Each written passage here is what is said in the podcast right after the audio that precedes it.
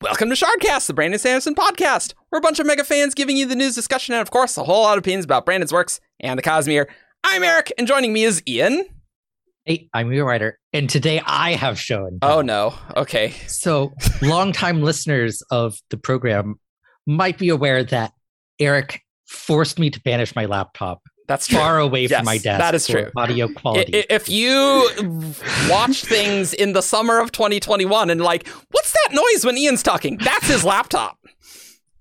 Yeah, which is fine, except for when I need to type things because it's way over there. Yes. So I, I now have a Keyboard. a keyboard. Wow. So I can actually do stuff during an episode now, which is I am very excited by this. Okay. Cool. Debuted at the Dragonsteel Minicon. I ha- I finally got my dragon uh, my 17th shard pin. That those look It's those so look pretty snazzy. great. Uh, Those look nice. so good.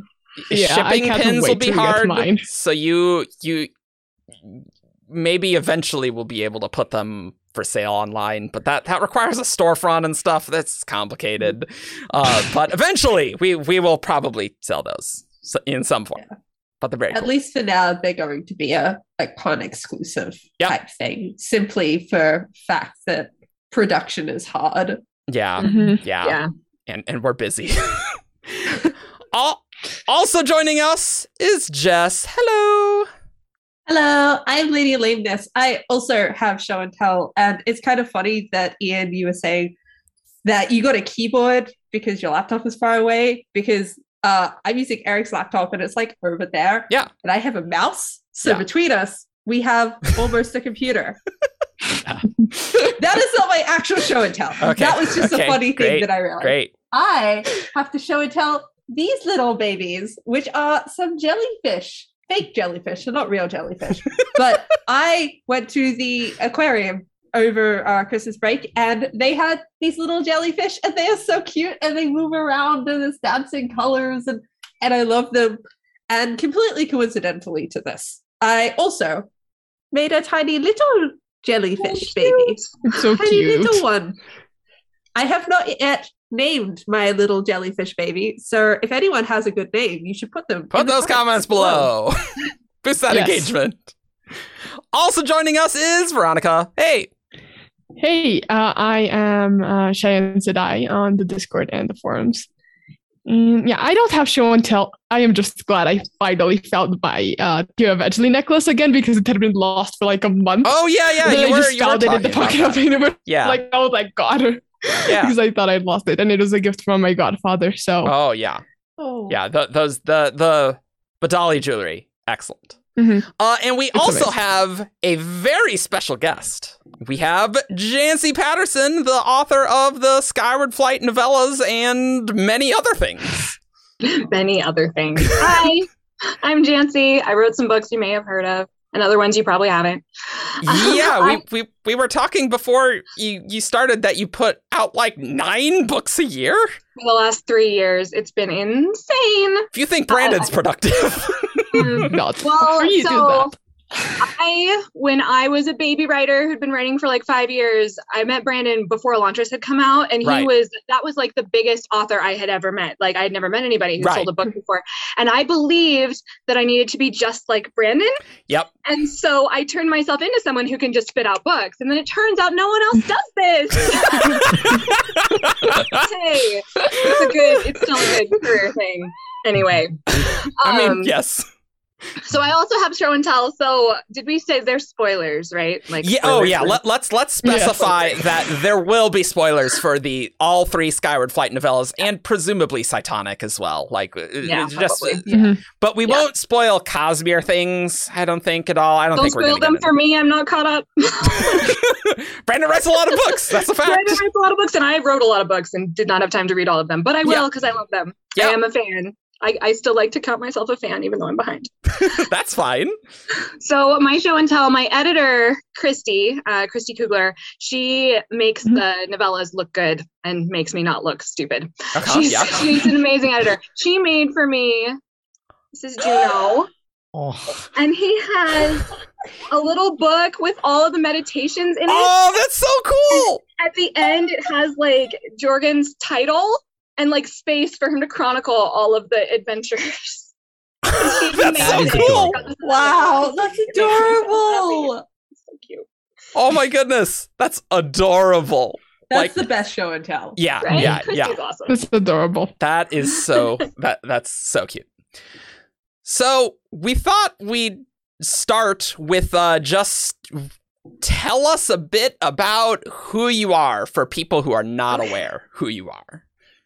So I write books. I um, I write in several genres. I have a romantic comedy series out called The Extra um, with Megan Walker, and then also with Megan Walker, I have a series of young adult uh, urban fantasy paranormal romance set in Venice. And then we also work with our friend Lauren Janis, um, and we have a epic fantasy series. Starts with Godfire. We use a pen name for that one since there's three of us, so it's under the name Kara Witter.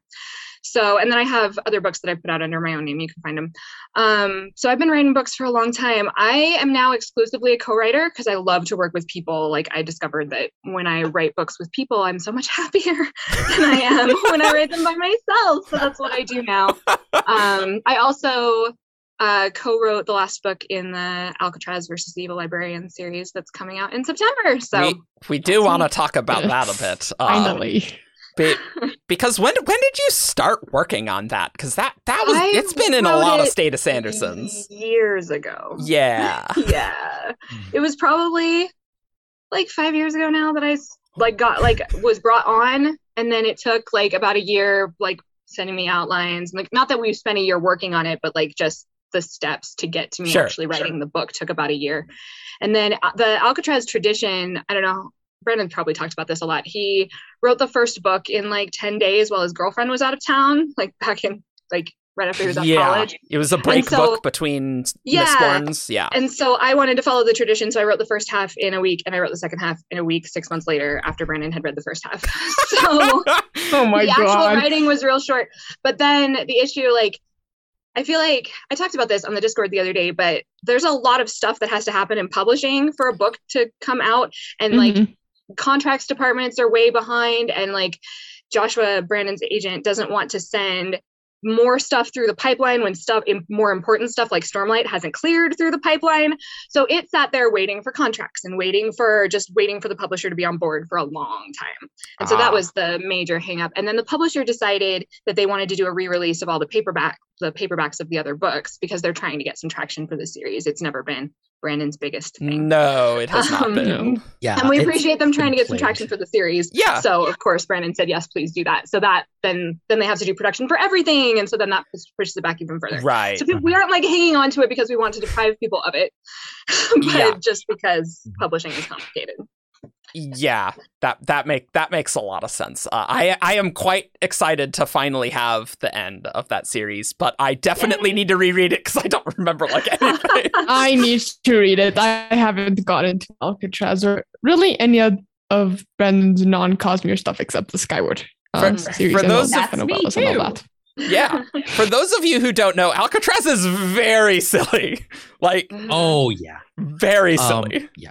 It's like a brand of humor that not everybody likes it, but people who like it really love it. Like it has like a small but hardcore fan base, which is awesome. And I was in the hardcore fan base, so. I mean i i found them hilarious. You can just crank them out in an evening uh and just they're they're really fun. What jess You could just crank them out in an evening. He says when he reads like at human inhumane speeds. Okay. So Eric can probably crank Okay, them I out in an maybe read The rest of like three mere fourths of all of might take a Ascension in a sitting, longer. okay, from like about nine hours, so it's He read fine. two thirds of that book in like in a I day. know people who read all of the Wheel of Time, uh, like like on release in a day. Then again, I also did the same thing for uh, Knife of Dreams because I was sick that day, and so I just read the whole day. Yeah, yeah. You, I just want to read, and I'm reading all day, and that's what I'm doing, and then I'm gonna do other Mm-hmm. things after I'm done reading. And that's the only way I have time to read. Nice. Uh, so speaking of the Skyward Flight uh, novellas, how have how have they been doing? Uh, just like sales wise and things. I, I feel so like I have no idea okay. because the publisher doesn't. They they give us sales data once every six months, and Oh. I have seen none. I have no Oh, idea. okay. It looks like they're doing well. Um, Evershore hit the USA Today bestseller list, Yes. Yeah. which is very exciting. I had never done Ah. that before. I was so excited. Yeah, that's great. Sunreach and ReDawn hit the bestseller I don't list. think so. My Huh. theory on that, because I can't imagine that it did significantly better because it's book three, although it may have done better on release day because people had like Hmm. sort of gained traction over time. Um, but it was the week of Christmas, so I wonder if it was a little easier to get on the list that Hmm. week. Oh, Mhm. right, Yeah. right. Yeah. Yeah. That that that does make sense. But also, if you're if you're a Skyward fan, you got a lot of content to read. And so like Yeah. Yes. Yeah. probably having Cytonic come out and having there be buzz in the series, right? When I feel like people at first, like naturally, it makes complete sense. We're a little bit skeptical about bringing on a new author um, to Yeah. the series, and so Mhm. I feel like not everybody was like jumping right on Sunreach. Like word gets around, and people are enjoying them, which makes me so happy. Um, and I think people have been gradually coming on board. Definitely within the 17th Shard fandom, people seem to be loving them, and everyone's Yay. been really enjoying them and really enjoying interacting with you as well and Mm. being able to talk about them quite a bit. it makes me so happy because I like like I said, I think I came on for Alcatraz like five years ago, and I, we had talked about doing these books, not these novellas, but me working on the Skyward series years before that. And so really? I've had yeah, so I've had a long time to sort of imagine every bad fan reaction possible, right? Th- those are the nightmares you get uh, late at night. Uh, yeah, well yeah. and like i mean i just assume like like me coming in like people are going to attribute the things that are good about them to brandon and the things that are bad about them to me Right. and you know like i just i was so like i just thought it was inevitable and then the fan reaction has just been incredible like i am just so grateful Mm. to people for reading and then like i mean people have complaints it's fine people complain about books this this is what we all do right it's like yeah. We every book. It's every so book you love has Yeah. people who don't like it. Yeah, but i was one. worried about like sky like like star wars backlash Ah, yes, And yes. I didn't. I haven't seen any of that. It makes me really happy. yeah it, it does it does sort of help that uh these novellas are I, would say filling in an important gap that's in the mainline series so that, that makes them uh very it's very nice to have them Well, and Brandon's aware. Like when he pitched the project to me, he said like. So my main series left these people behind, and I accidentally made them really likable. I was like, oh, okay, yeah, okay. Yeah, Brandon. He lo- he is always like accidentally writing things. yeah, I mean, he People- accidentally like- made them like the best cast of characters he's written. Maybe not the best, but one of the best. one of the I'm a little best biased. Hmm. And Yeah. it's caused such an interesting um, divergence in, in fans as well, because Mhm. you have the fans who have just followed the series for Spensa, but then you've got the fans who really latched on to the, the other characters in book one. Hmm. And like it, it's just led to very different reading experiences. So I've known a lot of people who have really liked the novellas because they give what people wanted in book two, but felt like they were missing. Yeah. And it's given a really nice um, parallel to Cytonic, with Cytonic being Spensa Spensa only. Like there, there's really nothing in Cytonic except for some of the interludes that makes it seem like she's connected to the outside world. And to have both of those stories at the same time fills the gap for both sides of what people want. And that has been really nice. Like reading the novellas and Cytonic together, I definitely felt like that together was one whole story. Mhm. Whereas um, reading Cytonic by itself or reading the novellas by itself, you are missing part of what's going on. So having everything all together, it I kind of wish that all the books had been packaged together in a way, like Cytonic and the three novellas, because to me that is book three. Book three is not just Cytonic. Book three is Cytonic and the novellas. You need all of them for book, book four. Yeah, no, and I think Brandon has said like you definitely need to read those before before you read Defiant, and I think that's true. I think otherwise you're gonna be like, wait, what happened? exactly. yeah, Yeah, because like there, there's the the random line at the end of Cytonic, like, uh, Defi- detritus is just in orbit around another planet. And it, it's How like, did that sure. And Jorgen is the Jorgen admiral. seems to be Sure. charge. yeah yeah uh that's that's something I've seen a lot of controversy about too. Of which should you read first, right? Cytonic or the Mhm. novellas, and we wrote them to be like you can read them either way, but everybody has their preferred reading order. And so that's another good thing to drop in the comments. What's your preferred reading order? yeah because uh, my understanding is that it was just too difficult to get Evershore out before Cytonic, right? Yeah. And, and that's why it Um, had to be so later. that being said, I had a conversation with Max. Max runs Mainframe. Mainframe is the audio publisher for these books, and so most of the time, um, Random House didn't get on board until like right before Sunreach came out. So most of my my time was spent working with Max. Wow. about Okay. Max. That's who he is.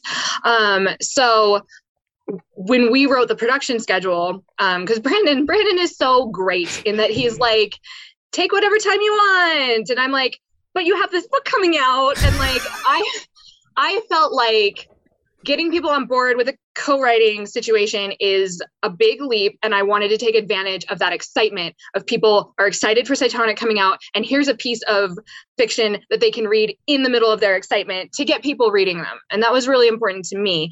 And so i sat down with max and was like okay what can we do? Can we get these out? And it was insane. Like i say like i got on board with alcatraz like five years ago and it's not out yet. And like i got on board with these a year and three months ago right? Like Wow. it was madness. Um but max and i wrote the schedule and when we did that i told him okay look this is what happens in evershore. This is the line at the end of cytonic what do you think? Like what should we do? And he said i think that's a really cool hook. I think we should put out cytonic first. And it turned out to be absolutely necessary but we did make the decision before we knew that it was going to be absolutely necessary so That's very interesting because reading is. Evershore already having read Cytonic, like it it is kind of an interesting hook because you're like, oh man, what's what the crap's going going on? there? Uh, but I can definitely see if people are like, that's also kind of a spoiler, also, yeah right?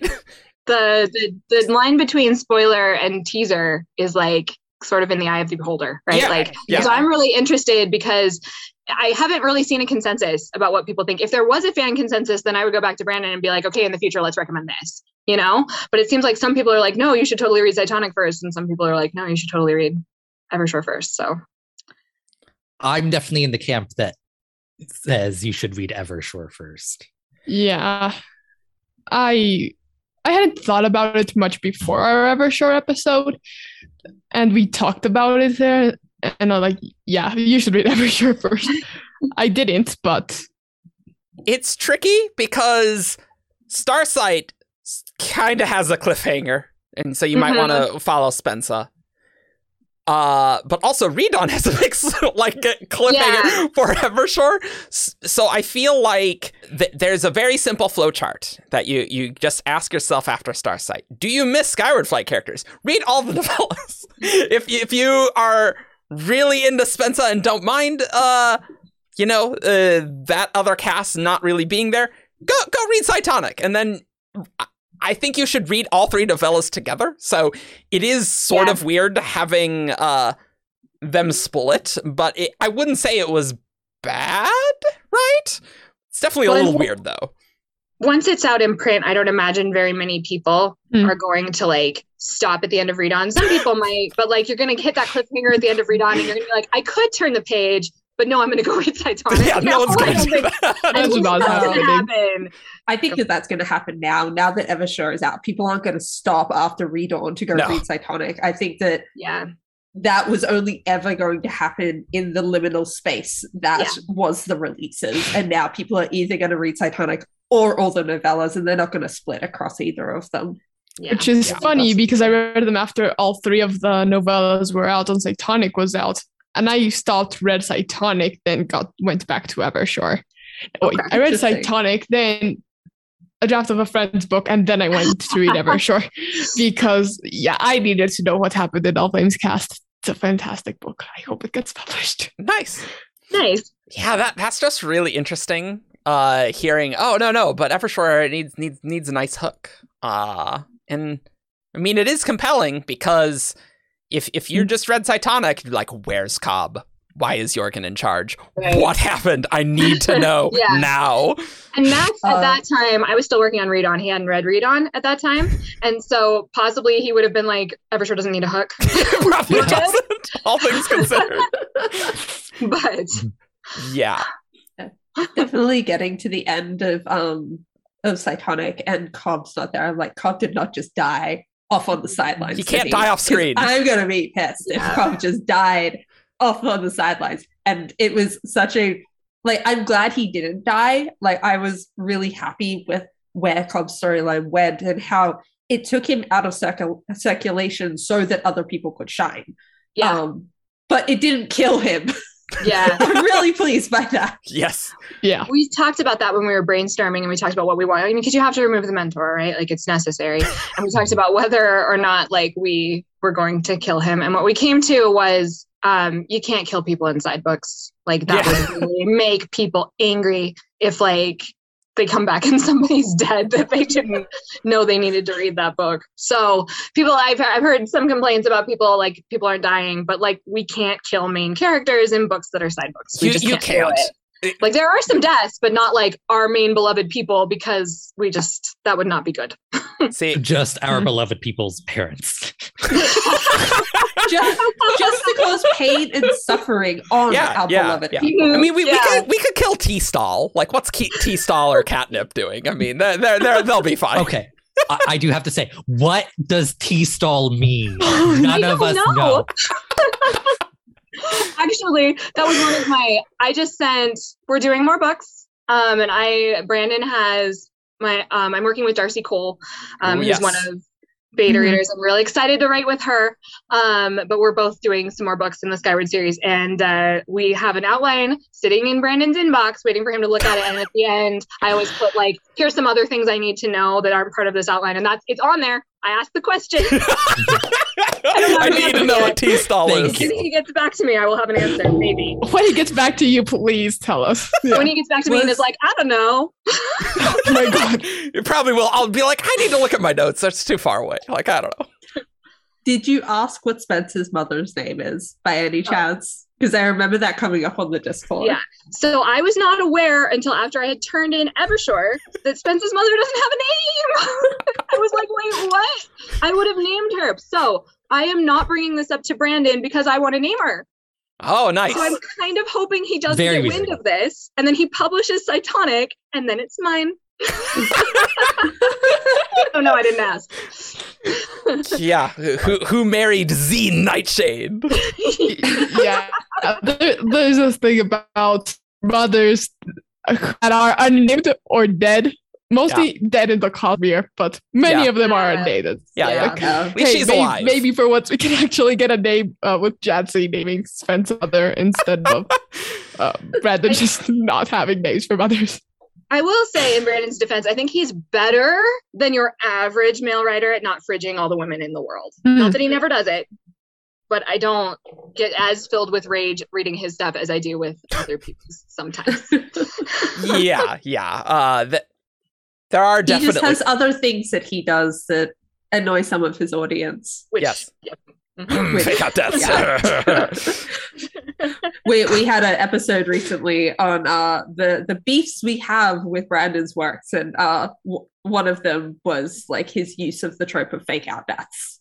Um, Yeah. which I brought Yeah, I up. think I, have a major fair. problem with Brandon doing this all Yeah. the time. Yeah, I think that's fair. And there have been quite a number of those in the Skyward series too. Yes, yes, I have been. Yes. oh boy, yes. I keep Mhm. having arguments about it. Mm-hmm. Did we do it? I don't think there were any fake out deaths in the novellas, though. Really? I mean, maybe think like so. kind of at the end of Sunreach, sort of. Oh yeah, at the end of Sunreach for like a chapter. yeah, Oh, with the the yoga and stuff. Yeah. Yeah. yeah. I mean, he's too That, main that was, character to that actually definitely die. hit So me. Like I, I wasn't sure what was going to happen. I was fooled in by that. It's supposed to be like what I meant to happen was you have this gut punch, but then you realize, okay, but we didn't see a body. We didn't, he's not really dead, right? And you say that to yourself and then you read it and you're right, like a couple paragraphs later, right? like that was the intended re- response. he's just too much of a main character to die in the first novella. Yeah. Like, and he has Yeah. a teleportation Yes, I know. slug. Yeah, like, like And by he that point, I think we, I, I think we knew he'd have Evershore. That that was his POV novella. Oh, so- yeah. Yeah, like we Yeah. knew that he was Yeah. P- uh, POV and Evershore by that point, Mhm. so Yeah. if kind of hard to kill a character. in that right. case. Yes. but also like if if you like came after if you were thinking about the three novellas who's like top character to have a novella jorgen absolutely right like top of the list So he wasn't on. So when Brandon Yeah. gave me the job, he said, "Okay, so I want you to write these." And like at the time, this is the thing about Brandon, and probably you can tell just based on the way that his series go. He starts with like, "You're going to write these three novellas, and they're going to be thirty thousand words each, and they're just write an adventure with these people. That's your whole job. They are having a side adventure, right? This is my job." And so, like, and then it grows to like, "Oh, here's a cool way it could tie into Cytonic. Oh, here's another cool thing you could put it in. Oh, here's something else you could do," and then it becomes this like part of the series. That is not what I was asked to write. it grows, right? The ideas just grow, which is awesome because the ideas are awesome and I was really excited about it, but it's just kind of funny.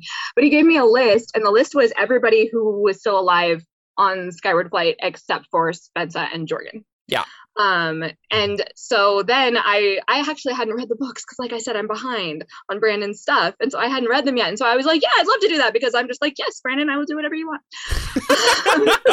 and then I went and read the books and I was so relieved to love them so much because Yeah. I was like, well, I'm writing them either way. Um, but they were like my favorite of his YA stuff for sure. yeah, And definitely. Mm. and then but I read them and I fell in love with Jorgen and I was like, mm, he's not on my list though. Is there a reason? And as I was reading, I was just like, maybe something's gonna happen. He's gonna end up with Spensa. He's gonna die. What's gonna happen? And then I got to the end and I was like, wait, why why can't I have him? Hmm. I went back to Brandon and I was like, okay, so I want to write about FM. I wanted to write about FM because of the rig hook, because I'm a romance writer and I wanted to do the romance. that makes sense. I needed a pilot, Hmm. and so I didn't want to do rig because he's not in a ship, and so. So and then I was like, so I think an alien point of view would be really cool. And Alanik's just sitting here. Can I write about her? And Brandon was like, oh sure, you can write about her. And I was like, okay, it's like my warm up to like what I really want. I I'm was like, used to agreeing with you. so is there a reason I can't write about Jorgen? and he was like, and and the caveat was that Jorgen's tied in with Spence's arc, so he had like sort of a Mhm. vision for where Jorgen was going, and like Brandon wants to have all the freedom in the world when he writes.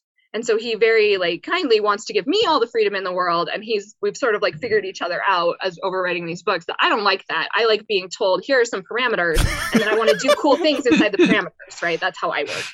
okay. And so he was like, so there will be some things like you won't have as much freedom. And I was like, awesome. Tell me what to do. What? Because I remember Brandon talking like way back, like l- I, I, not last year anymore, but 2020. Uh, that Cytonic would be maybe a dual viewpoint book. Mhm. Yeah, I've heard that too. Uh, like I don't know what what you know about that. I don't know anything about that. I assume it was Jorgen. yeah, I right. assume Yeah. that's what Mhm. that was the plan. And then he decided that that would be better off being its own thing. I don't know. I'm not sure at what point that stopped being the plan. Yeah. Um, he had actually written Cytonic. He was writing it when I was just starting Sunreach. So my books didn't influence Cytonic in any way because he had already written them by the time that he read the first one. Did he know like the vague outline of what you Yeah. were planning? yeah, he'd seen he'd seen a detailed outline of Sunreach because we did those like I would I would we would brainstorm. I'd write down all the ideas and it's like I, I call it Brandon's big bucket of ideas. I have a meeting with Brandon and he just dumps ideas into my bucket. And then I take the ideas and I go and I sit there with my outline and I wrestle with him and then I send him the outline and he goes through the outline and he dumps more ideas into my outline. And I stop sending outlines to Brandon when I'm like, okay, I have enough ideas now. No more ideas. Anything else, Liz? But what I if you do stop and this? Write a book. Yeah. Um, What was some of the like your favorite ideas that kind of came out of Brandon dumping these Oh. things into the bucket? So my favorite was the end of ReDawn. Like I think I don't take responsibility for that one. Like that was not me. But like I was like we were talking about about when we were doing our brainstorm session for ReDawn and we were trying to figure out like how this book ends and I had built up I needed some villains because I can't really use the superiority as like our on platform prime villains. Yeah, And so I right. had built up like um Joshua to be like sort of my villain. And then and then and then Brandon is like, you know what we should do in the end? We should put a bunch of politicians onto a ship and blow it up, like blow up their assembly. And I was like, Oh my okay, okay, but but but the politicians, they're Jorgen's parents. Brandon, are, are we blowing up Jorgen's parents? And he was like, Yeah, blow up his parents. That's great. And I was like, okay. In my head, I'm thinking like right before I jump into his viewpoint, that's that's gonna be something. Mhm. And it was, but I thought it was great. I never would have thought of that. And I thought it was just fantastic. My other favorite idea was Boom Slug. It was actually um, Brandon's son's idea. Oh, When we Oh, were outlining, he was like, okay, so you don't have to do this, but my kids want there to be red and black slugs and they explode. And I was like, um, I think I do have to do that. I think that's necessary. uh, especially like with Boom Slug saying "boom" as the the No. ship explodes. It's just like, oh, it's so good. It's so and the fact that the boom is like so much lower than like the other slug, slug noises, it's just like It- yeah. It's hilarious. Oh. But yeah, you got to make the, characters interplay suffer. with Boom Slug is like it's not just that. Like throughout Evershore as well, there's several times with Jorgen where there's just like they say "boom" back to each other, and the way that you've written it, I could just feel the connection between them, Oh, yeah, and it's really great. That Yes. makes me so happy. Oh man.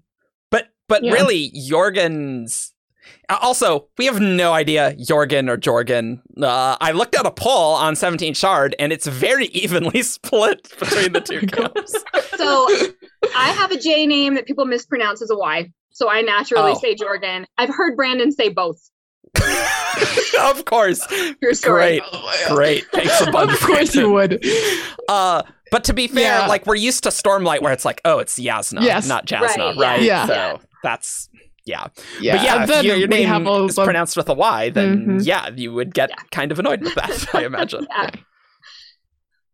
yeah, then Um, we have all the weirdness with Wheel of Time pronunciations oh yeah. and Elantris pronunciations.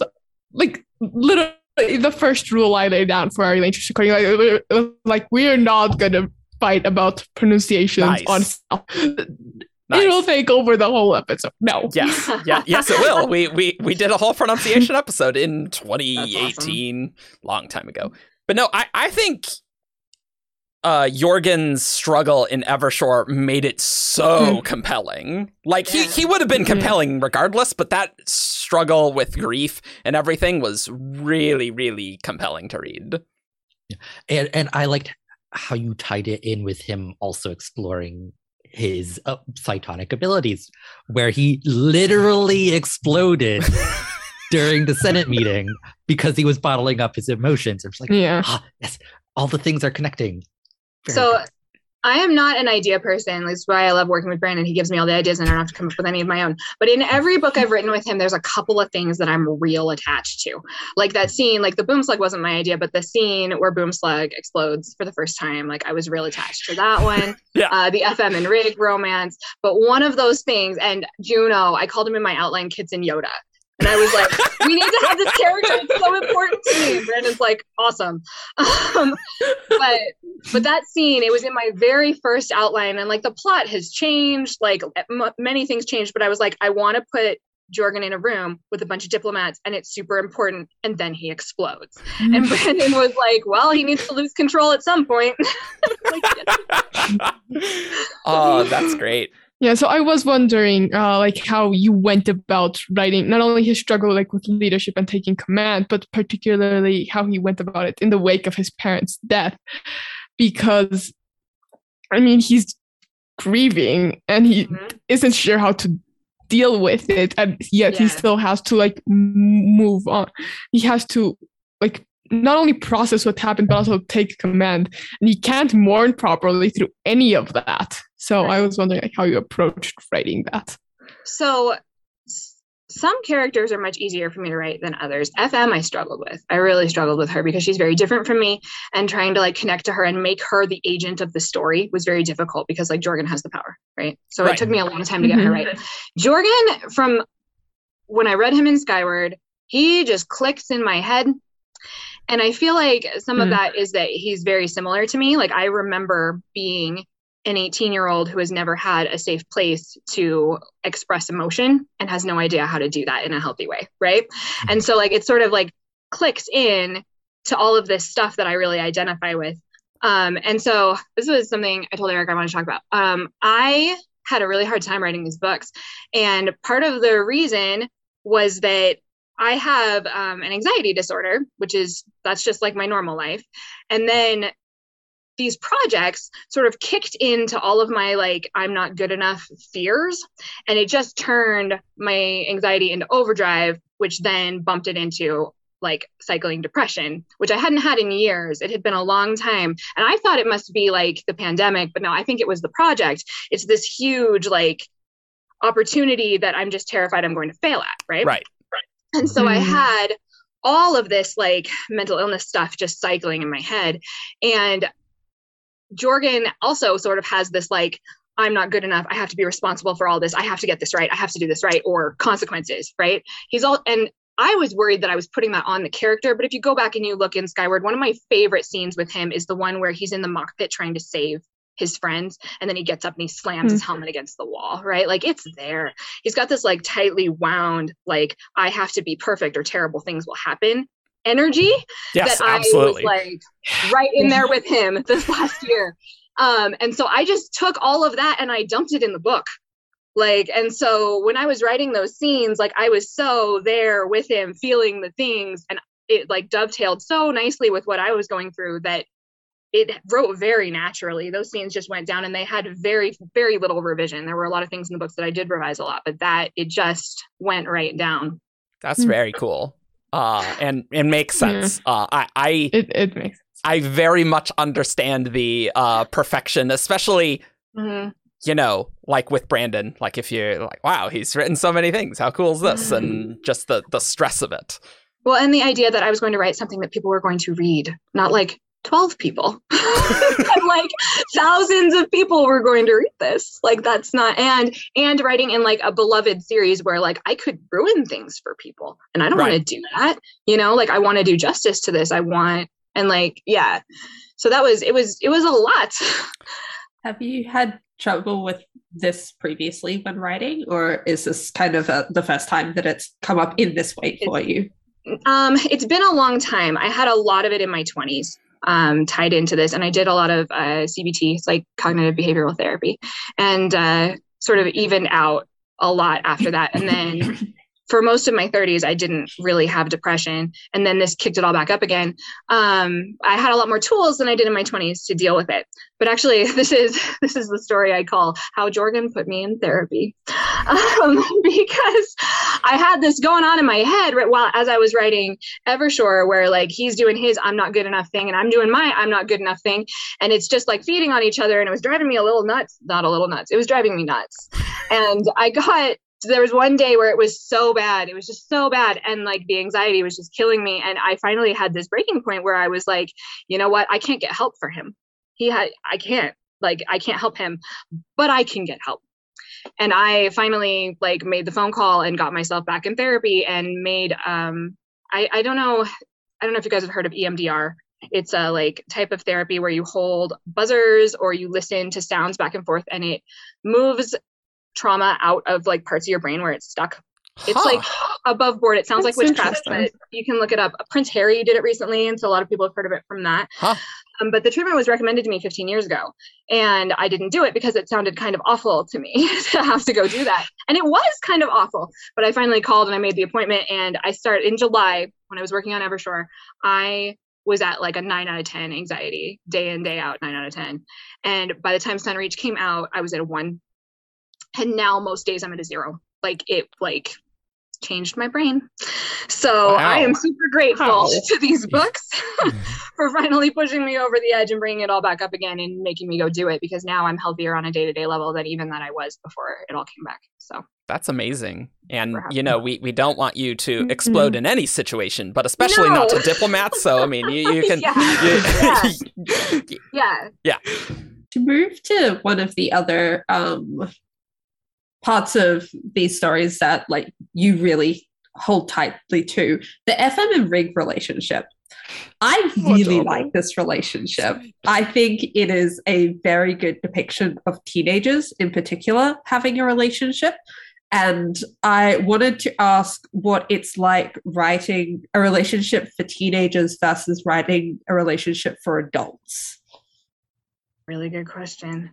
So I have to say about FM and Rig, the first time I wrote it, I messed it up. It didn't work at all. oh, So in the beta, the biggest comment that I had, and it was funny because I'm a romance writer, right? And I had never written space combat in my life. And so I'm super worried about the space combat and I was less concerned about the romance. And then we go through the beta and they're like, so this is not not good. This is not good at all. and I was like, oh, okay. And I think what went wrong was that I was holding back too much. Like I didn't want to overwhelm Brandon's readers who are used to no romance with like a ton of romance, right? And so I was trying, and what I ended up with was this really static, it wasn't an arc, right? FM sort of like was confused about where Rig was at, and then she just remained confused. And then there's that scene in the middle, and now she's not confused anymore. And there just wasn't a lot of motion. Um, and so I rewrote it based on my beta readers' feedback, and Darcy Cole had a lot to do with that. She like I sat there like I contacted her separately and was saying, okay, so like is it this or is it this? And she looked at some stuff for me and she really helped me like get that worked out so that it didn't take up a bigger portion of the book but the emotion was there. And so that was really difficult. Um, in terms of teenagers i feel like one of the cool things about writing teenagers is that everything is new. Like for adults like they've been through these things before but when things are new everything is heightened and the smallest things are like bright and shiny and interesting. And so you can get a lot more mileage out of little things like holding hands and like, does he like me? And stuff that, like, once you're an Mm-hmm. adult, it has a lot less impact once you've been through those things before. That's really interesting uh, to hear, especially because Yeah. I, I thought the romance it especially with FM and Rig, but I, I found the romance in all three of these uh I, I, I like the romances here better than Spensa and Yay! Jorgen. Like I, I do. I, I I definitely do. Uh but I guess I didn't really like their romance in book one anyway. So that was always a little Yeah. weird. Uh but FM and Rig, I'm like, oh, I'm into this. This is good. Yeah, it, it was it was adorable, like from Yeah. the start. I like that you you brought your strength into Yes. Thank you. like, these stories. I'm still not sold on Alanik and Arturo, but what did Rig and FM were good. I liked Arturo and Alanik, but uh, yes. They're really controversial. I think it's interesting. Yeah, yeah. I, I can see how, yeah, if you don't like have an arc for them, then yeah, that's it's just kind of boring. Yeah, it just didn't work. Um, and I didn't have the same problem with either of the other. Obviously, like there's not a big arc for Jorgen and Spensa because she's not there. But, but I didn't have as much Yeah. trouble with either of the others. but I do really like how like even though Spensa is not there, you can still like feel uh the romance like from Jorgen and like the way he thinks about Spensa. The way he's like, "Oh, I wish you were here." Good. Like Spensa is there and Cytonic, except for the interludes, and a bit more uh, because of those interludes. It wasn't there that much. And Spensa's so- got a lot going on. Uh, yeah. I really so love I, those I, I like interludes, seeing though. those from oh, those interludes are amazing. uh, honestly, the the interludes are like my favorite part of the book, except like the ending. Mine too, but for obvious reasons. yeah. I read the interludes as he wrote them. I didn't read all of Cytonic for a while after, but I read the interludes as he wrote them because they were tying into what I was doing. right. And we had this outline, and the outline originally had for for Sunreach originally had FM and Jorgen in the Dulo in the the two seat ship. Uh-huh. and then and and like and Brandon wanted me to tie in this this interlude that he was gonna write, and I was like, great, I have it all in my outline. I hadn't written it yet because I wanted to read his interlude first. He sends me the interlude, and like you can't put FM in that ship.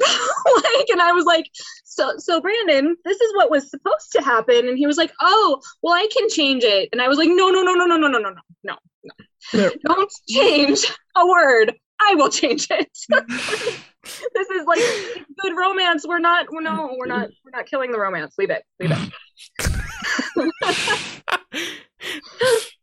I mean, those scenes are adorable. With Spensa and Jorgen. Yeah. Uh, in then I ended up like I put rig in the duo instead, and that worked even better. So it was great. There that worked really well. Yeah.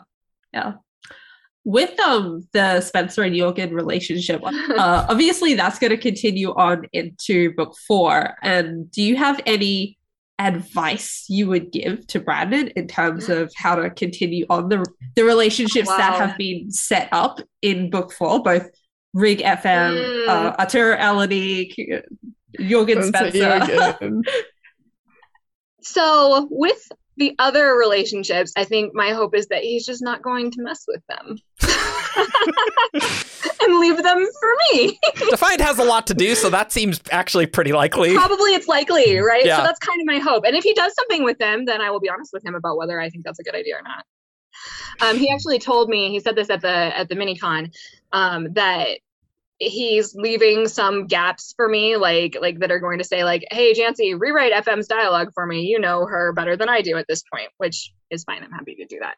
Um, so there may be some of those like what beat would go here in terms of like romance and stuff. I kind of expect him to ignore it because he ignores his own romances, right?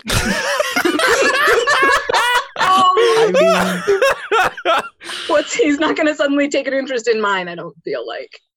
Um, Spensa and Jorgen, obviously, he has to. And I have not read Defiant yet. I assume I'm going to get that after he does a pass on it. I've, I've seen the outline, so I know what the plan is, but the plan doesn't always totally dovetail with what comes out. Yeah. You got to have some discovery process when you write. It's like, oh, this is better than what I planned. Mm. Right? Yeah. Yeah. And Brandon's just kind of going to do what he's going to do. And then we'll go from there.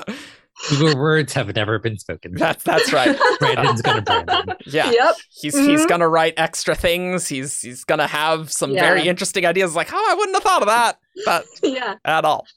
Good thing he's brilliant. Yeah, yeah. He's- he's got the ideas all Yeah. the time and does them well generally. I am curious how the revision process went, and I think you've talked about this a little bit, but. So you you guys talked about the outlines, uh, Mhm. and you wrote the first draft. Yeah. Uh, and so how how did things progress from there? So I sent my first draft. Well, I sent my second draft to Brandon. I have, a, as I write, I always have a list of all of the stuff that I already know is wrong with it, and I fixed all of that first. Right. Because, like for example, in Evershore, I wrote the entire climax out of order. Um, the ships all went out to the other islands almost first thing. After it was after the Mindblade battle, and then the ships all go out to the other islands, and now we've got Kitsen just dying for like an hour. it's not great. And then I'm doing like lower tension stuff, and Kitson are dying, and as I'm writing this, I'm like, this is not right. The scenes themselves are good, but like, and then I just took it. I, I didn't. I didn't send that to Brandon. Um, I took it and I, I like cut. I color coded it all, and I cut and paste, and I totally just reordered it all, and then I went through and smoothed it out. So my Right. second draft goes to Brandon. So I send my second draft to Brandon, and then he does like a red line edit. It's a little more than most of the editors I've worked with will do, in that some of them he'll go in and he'll say, "I would do this like this," and rewrite like five or six lines for me Hmm. um, which I think is great because then I don't have to do it.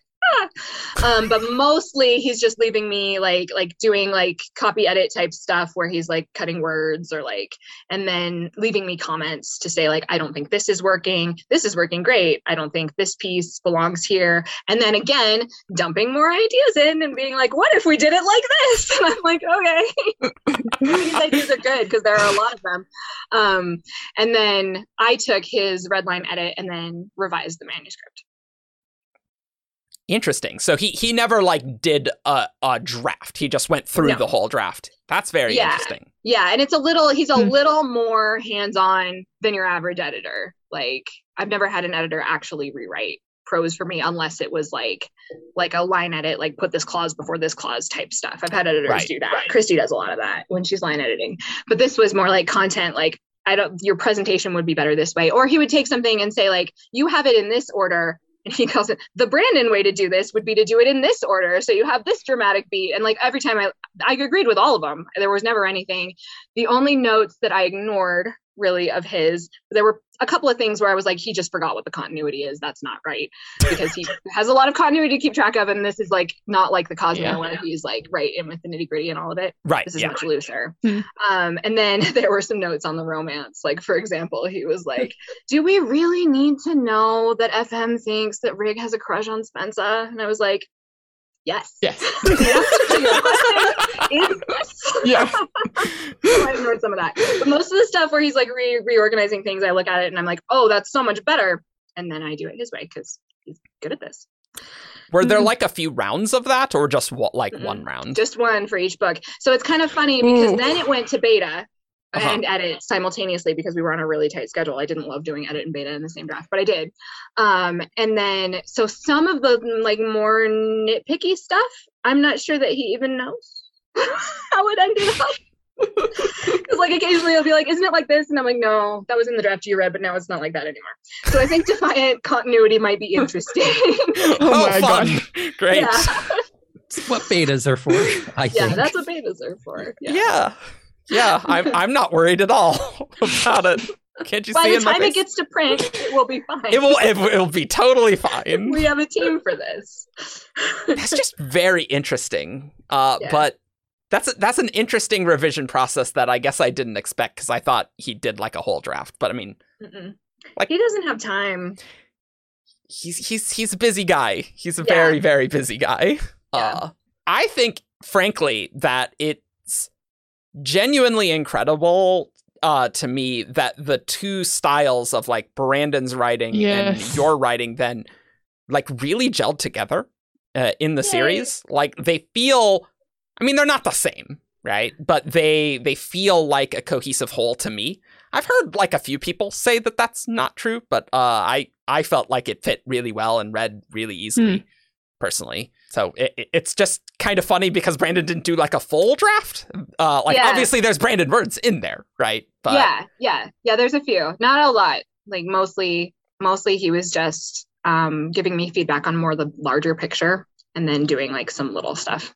I mean that's the more useful feedback generally. Yeah, exactly. And that's the stage that it's at when he sees it is the story. And I think like I think even in his own writing, he's more focused on story than he is on prose. Like those are just his priorities and that works out very well for Yeah. him. Yeah. So That yeah, exactly. Speaking of the beta process, uh, you mentioned before that the romance in Sunreach was something that came out as this needs to be looked at further, this needs fixing. mhm. Was there any other big things like that that in the beta. came back to you?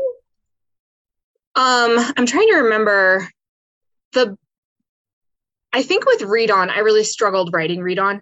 And I think by the time it went to beta, I had the plot. I that was the one where I was emailing a lot with Brandon being like, this, like I had a hard time gelling Alanik and her goals with why she needs pilots and skyward flight. And I, I remember emailing with Brandon and being like, her they have to be the answer to her problem and she has to be the answer to theirs and it's not lining up. And we did i did a lot of work on that but i think that was all before i went to beta because i was real aware of those issues. In evershore um i the the planet appears and i had like some flooding happening and then in the beta like people were like i think that this would have like some more effect on the planet you need to work on it and so I added some more consequence. That might have been when I added the flooding. Might not have even had very much flooding before that. And I added, I added some more stuff. And then it went, I turned in the final draft and uh, we'd done continuity. Brandon had read it. It had been edited. We'd been through everything. And uh, Peter uh, did some actual research that none of us had done. Amazing. And he was like, so none of this is right. this is not what would happen if a planet like came into orbit. And like this is not hard science fiction, right? But we need to be in the ballpark. Yeah, right, exactly. Mm-hmm. And like I had sort of vaguely known that like planets rip each other apart, but I was kind of hoping to just get away with it. And I did not. and so we were in the final like this is due in a week final Oh, copy no. to the publisher. And i and like peter's like what are we gonna do? and i'm like no i got it i got it i got it. And brandon had the brilliant idea about the grav caps on the planet. So this is like last minute. He's like we can just put grav caps on the planet. And i was like okay i've got all this flooding so i need to do something in between so i don't have to go back at this stage and cut out all the flooding. No one else is going to read this. We can't i'll make too many mistakes. And so i went in and i sort of massaged it and got it to all sort of line up where we had consequences and we had grav caps and we had all the things and then peter read it again just to catch any like issues that i caused sentence wise when i um like was cutting and pasting things and moving things around that late that's in the game easy errors so to that make. was like last minute Yeah. Yeah, Oh. that, that was one of my favorite lines in Evershore, where it's like, well, as soon as the tel- planet teleported, I'm like, oh, this is going to be bad. And then, like, a couple paragraphs later, it's like the, the title authority is like, please move your planet. Um, We're going to experience massive flooding if one of our planets doesn't rip the other in half first. I'm like, like it's so funny because it's such a, like a Yeah. straight delivery. So Yeah. awesome. Yeah, that's like the planet has grav caps. I Yeah. thought that was so smart. They have this technology, and if you're like bringing a planet Yeah. around places, they would have run into this problem before.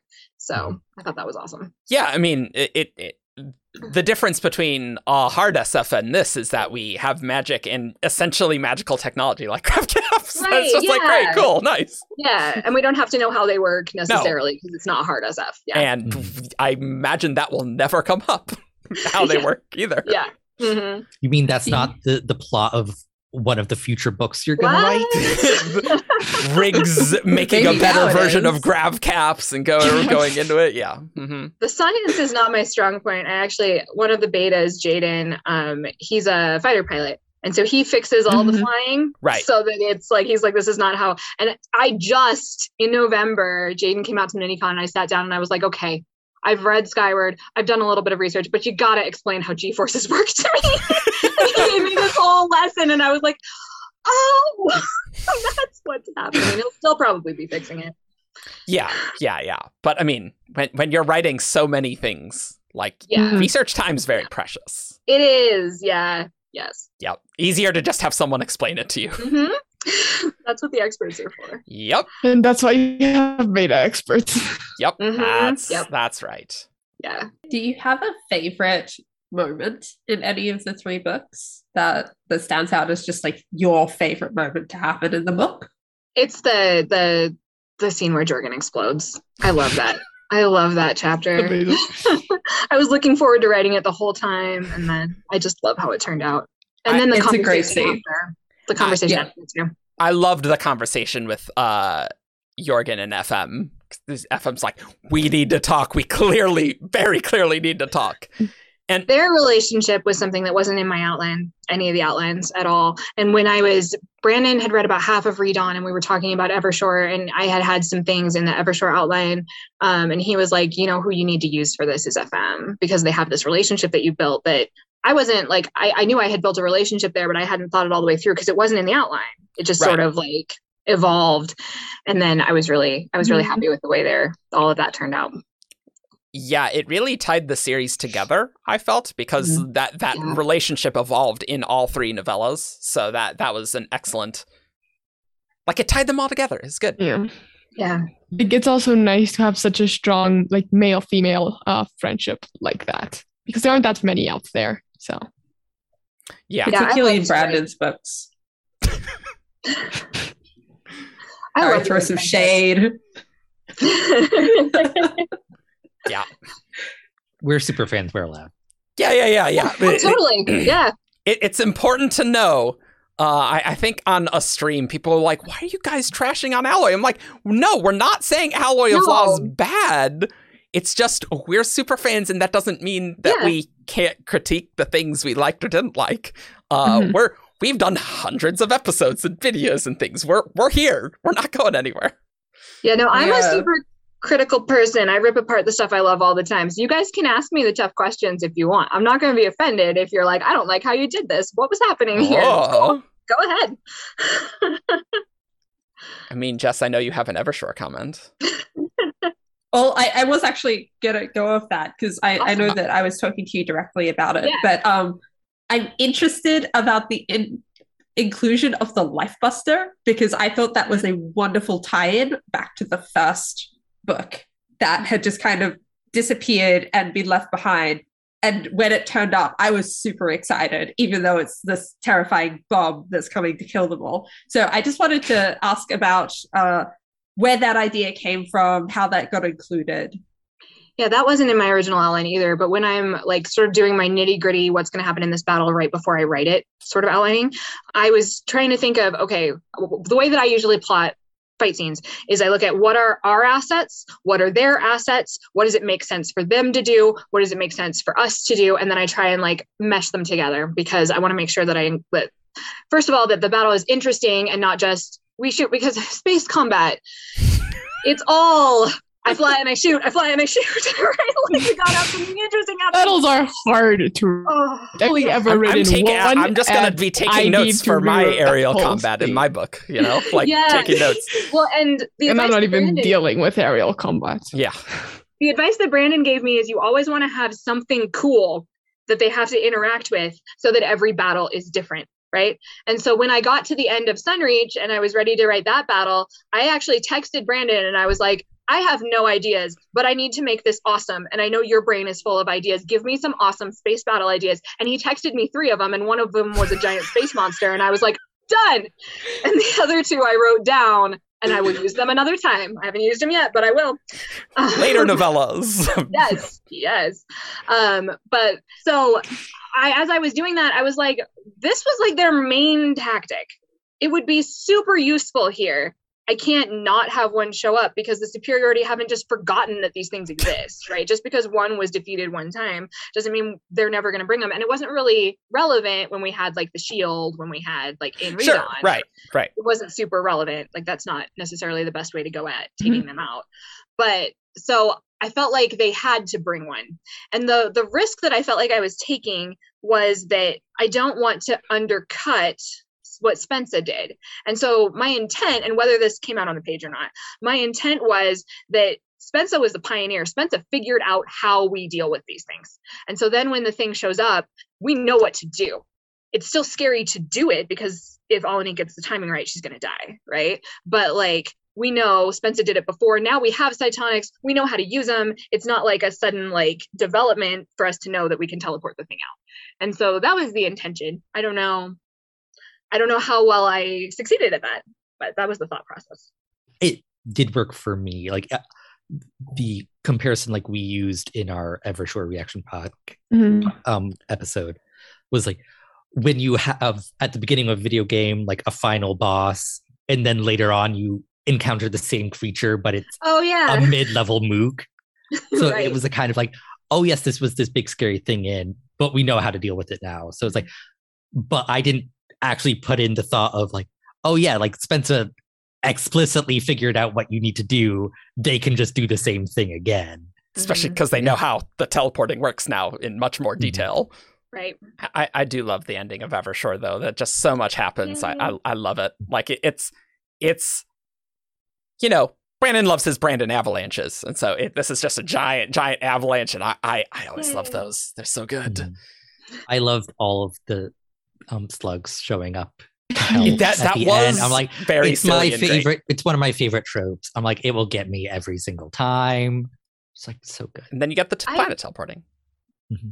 I don't know why I did not anticipate how popular the slugs were going to be. Yeah. If I had, I would have made sure to like use every single like like is it twist never appears again after Sunreach, like because I did not realize this was going to be the thing that everyone is here for, and I'd already written Evershore by the time Sunreach came out, and like I discovered that this is what everyone wants, and so yeah, there's a surprise. Next time. Awesome surprise. Yeah, next time. Mm-hmm. There's a big pro slug uh, fan base on on the yes. 17th Shard Discord, which is awesome.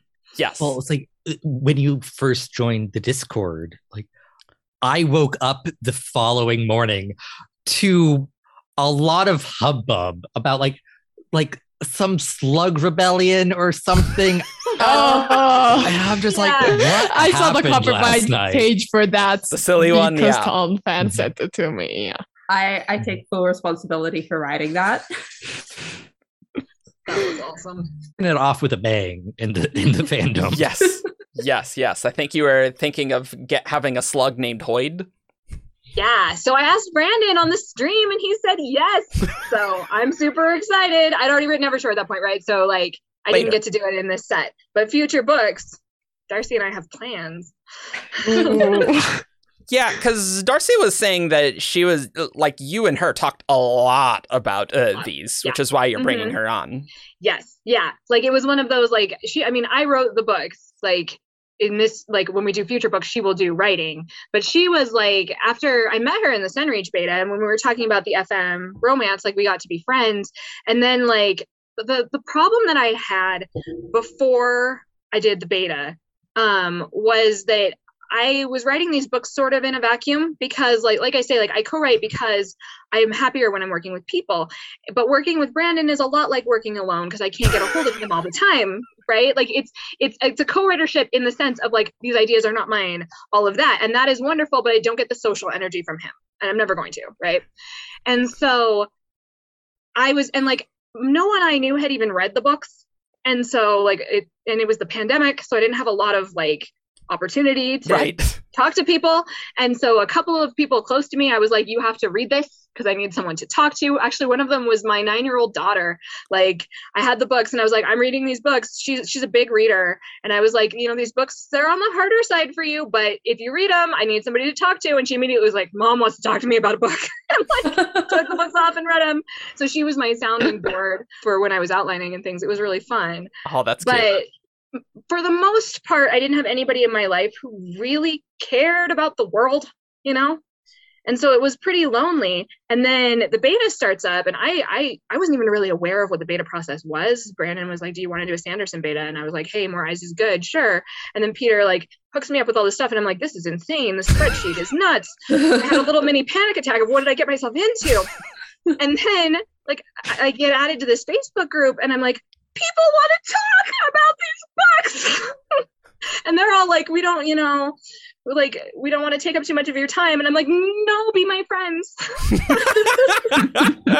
Literally what happened. And so Darcy and I got to be friends. And it was just so nice to have somebody to like be excited about what I was doing with me. And I could be like, so I've got this scene and I think this is what I'm going to do with it. And she'd be like, that's awesome. And it was just really good. It was awesome. And it helped drive some energy into the process that I was having all this anxiety and depression about. It was Right. awesome.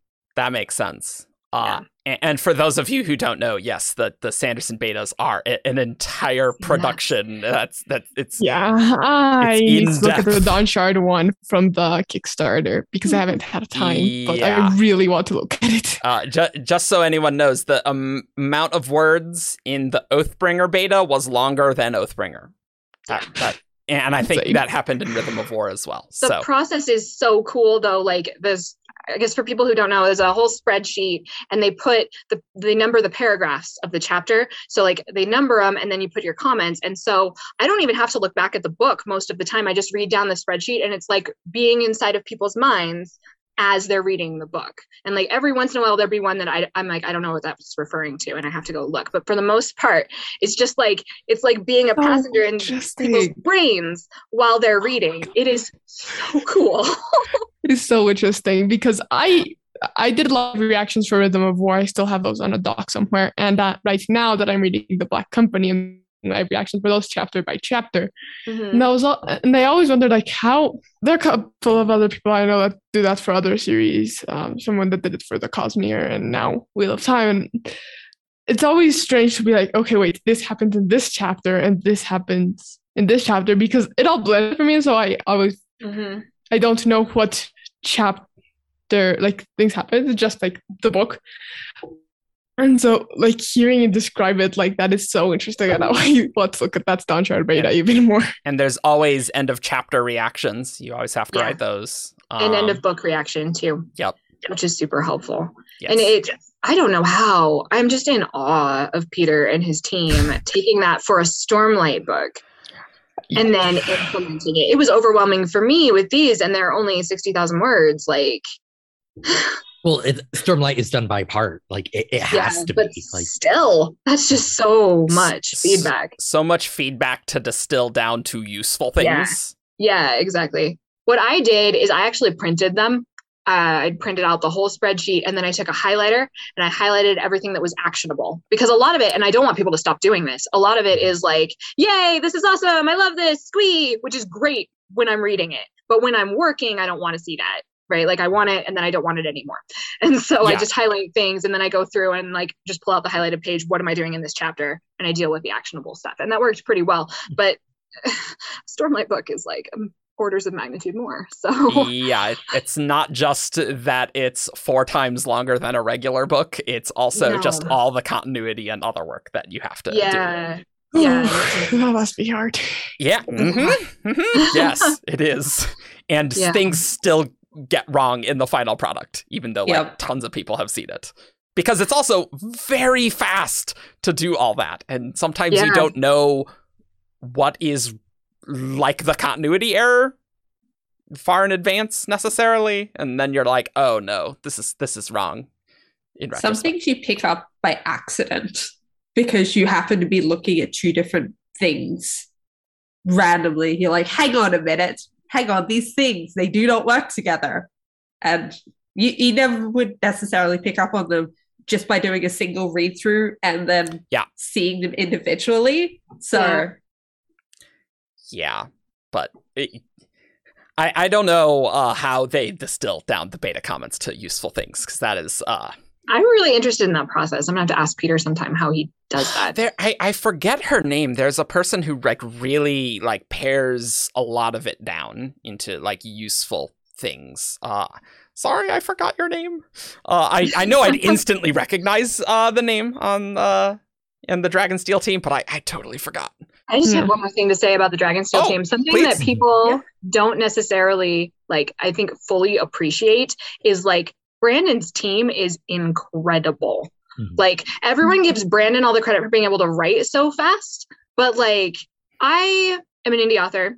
I have to do on my own books everything myself, and it, the production takes so much time, and I'm not as good at it as as they are, right? But like Peter and Karen, the con- she's uh, Brandon's continuity editor, Mhm. and like just the whole they, they have this huge team and everyone is so good and that is at least 50% of why brandon can do what he does. Like he because production is so involved and it takes so much effort and time. And if it's wrong people notice right? Like if things are not done correctly um it like people don't necessarily appreciate how much it affects their experience stuff going from first draft to production because they've never seen the first drafts. They saw the first drafts they would. Um, and so I just I was so grateful to work with that team. They are incredible.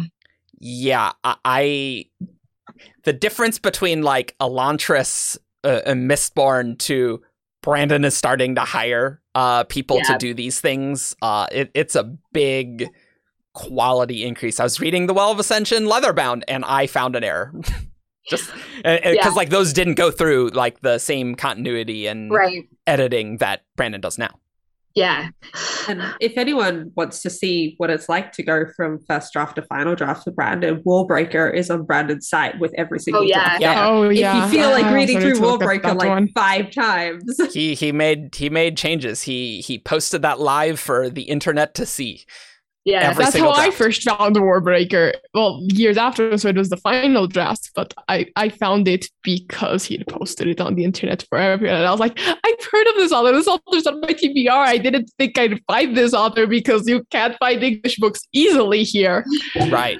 Right. Um, yeah, I was incredibly surprised when the other day I went to uh, the bookshop.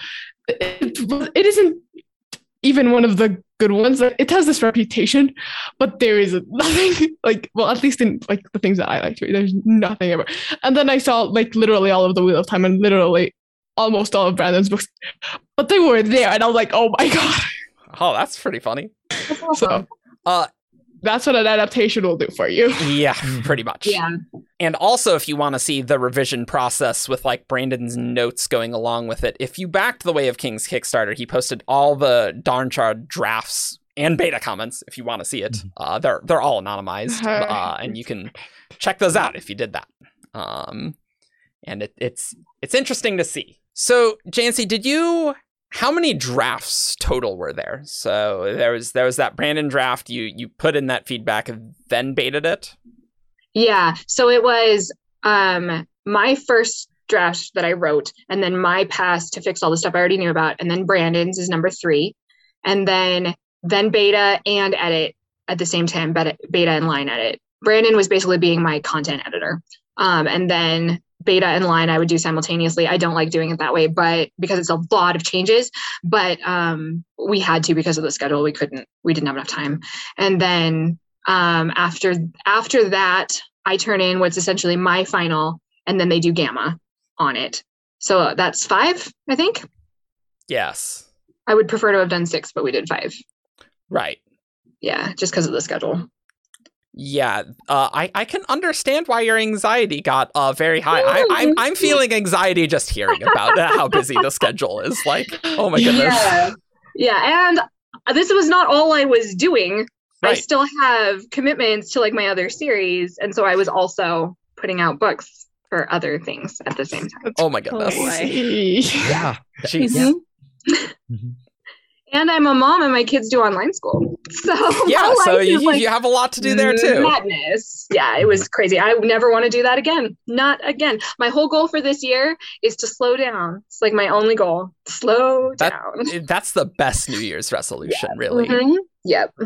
Um, Well, hopefully this time around you have uh, more time with Mhm. future Skyward books, seeing Yeah. as you already know that you're going to be doing them and can start working on them whenever. So So we had talked about doing for um, Defiant what we did for Cytonic um, and doing the three novellas right around it. And that's why it's one of the reasons why um, Evershore ends before, like way before Cytonic ends. It's weeks before. Mhm. I wanted to do that. The final Evershore was or the final interlude with Jorgen and Spensa. I would love to have gotten to that, but the reason I didn't was because we were Mhm. thinking about doing these novellas, and Defiant is probably picking up right after Cytonic, so I wouldn't have space in there to do it.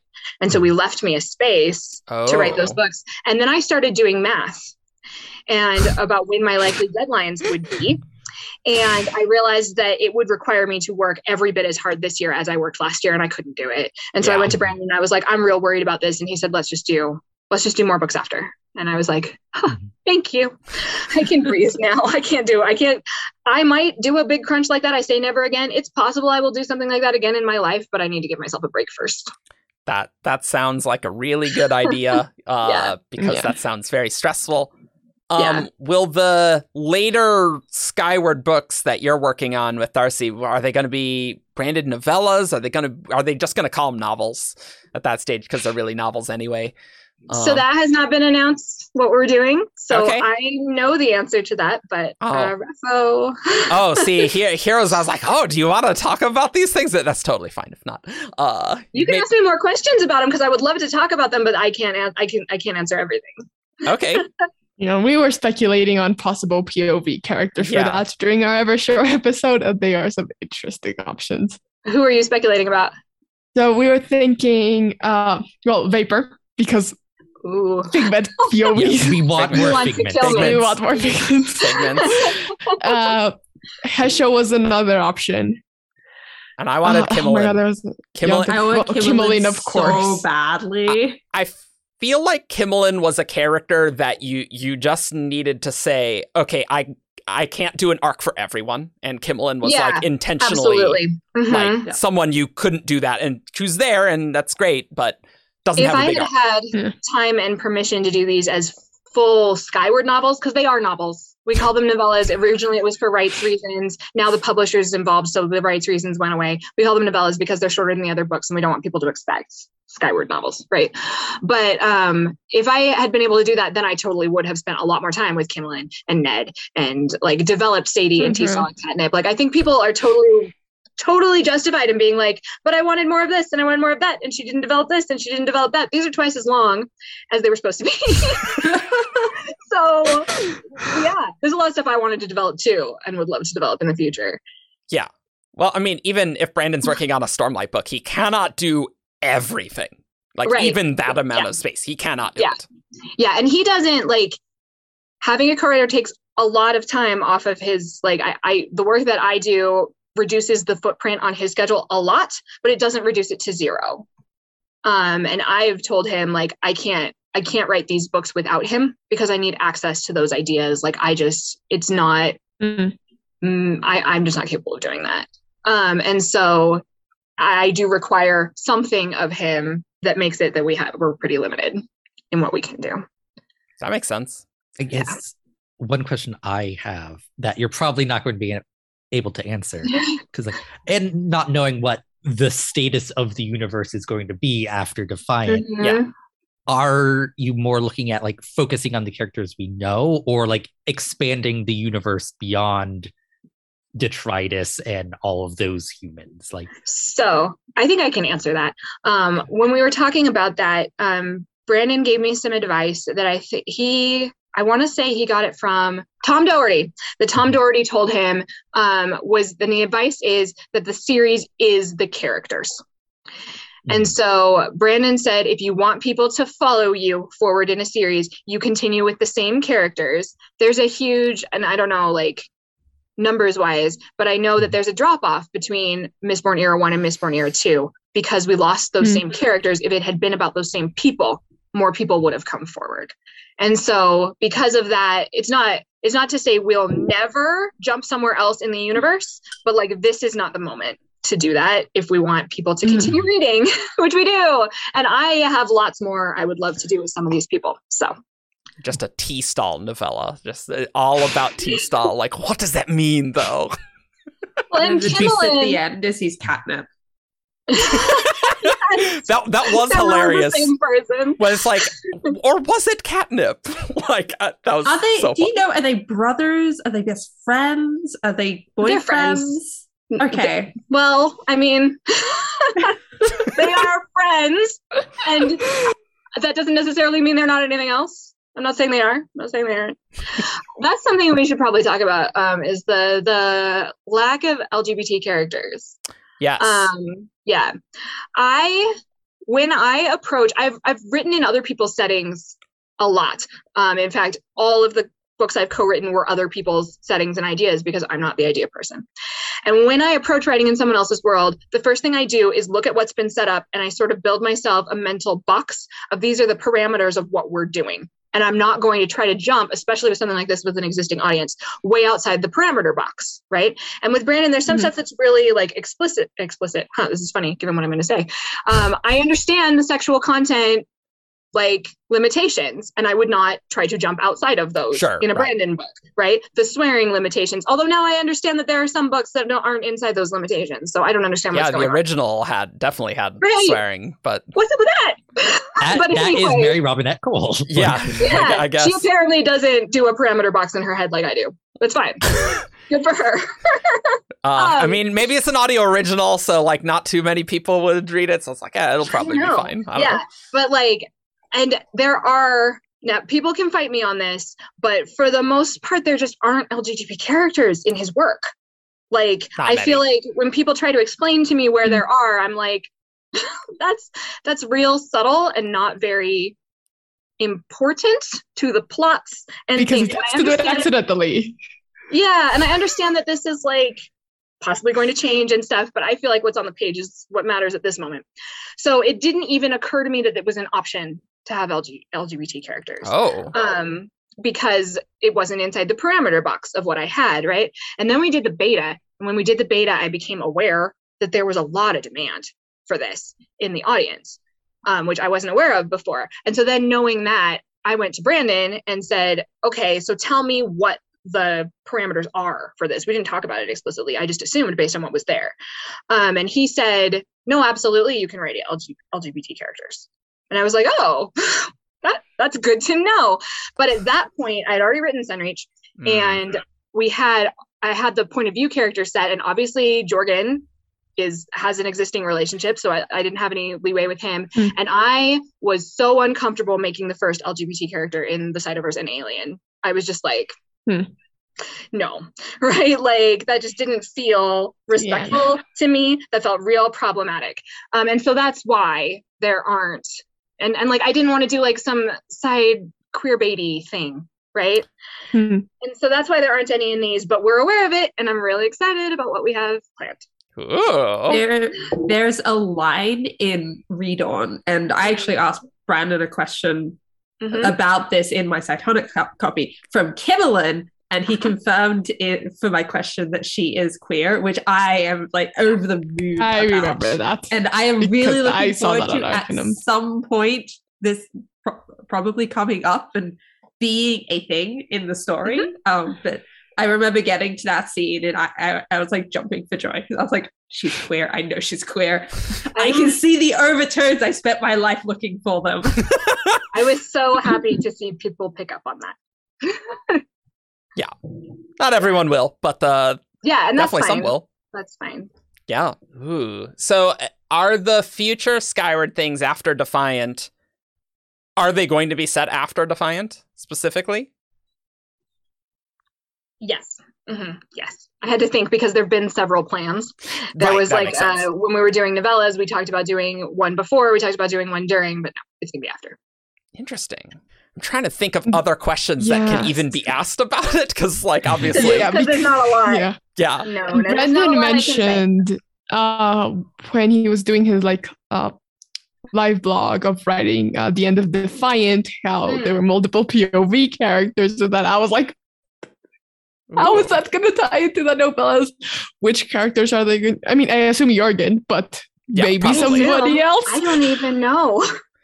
I mean, Brandon's But- doing the typical, ooh, it's the final battle. We have to switch into everyone's heads Yeah. and things. Yeah. so I am really curious about that and how it will affect the novellas. But Which, by the way, I loved Jorgen uh, just like cytonically communicating with everyone. That was a great way to coordinate the battle. Like, we have the magic, like, let's let's just Yep. do that because otherwise it'd just be confusing.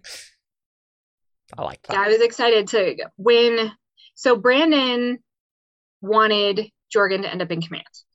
And to me, what was set up, uh, these were like the parameters that I was talking about earlier, um, that I didn't have as much freedom, which is fine with me. But when reading, like in reading the first two books, I had a really hard time wrapping my mind around how I was going to make that his happy ending, because that seems antithetical to what was set up and I thought about it a lot and like sort of like why does he end up and one of the ideas that Brandon had was the like super communication makes him still able to use powers even like if he's behind a desk right which is I Sure. thought was a really good addition and then I, I tried to like build an arc that like got him from this very different place that he is in Skyward to Mm.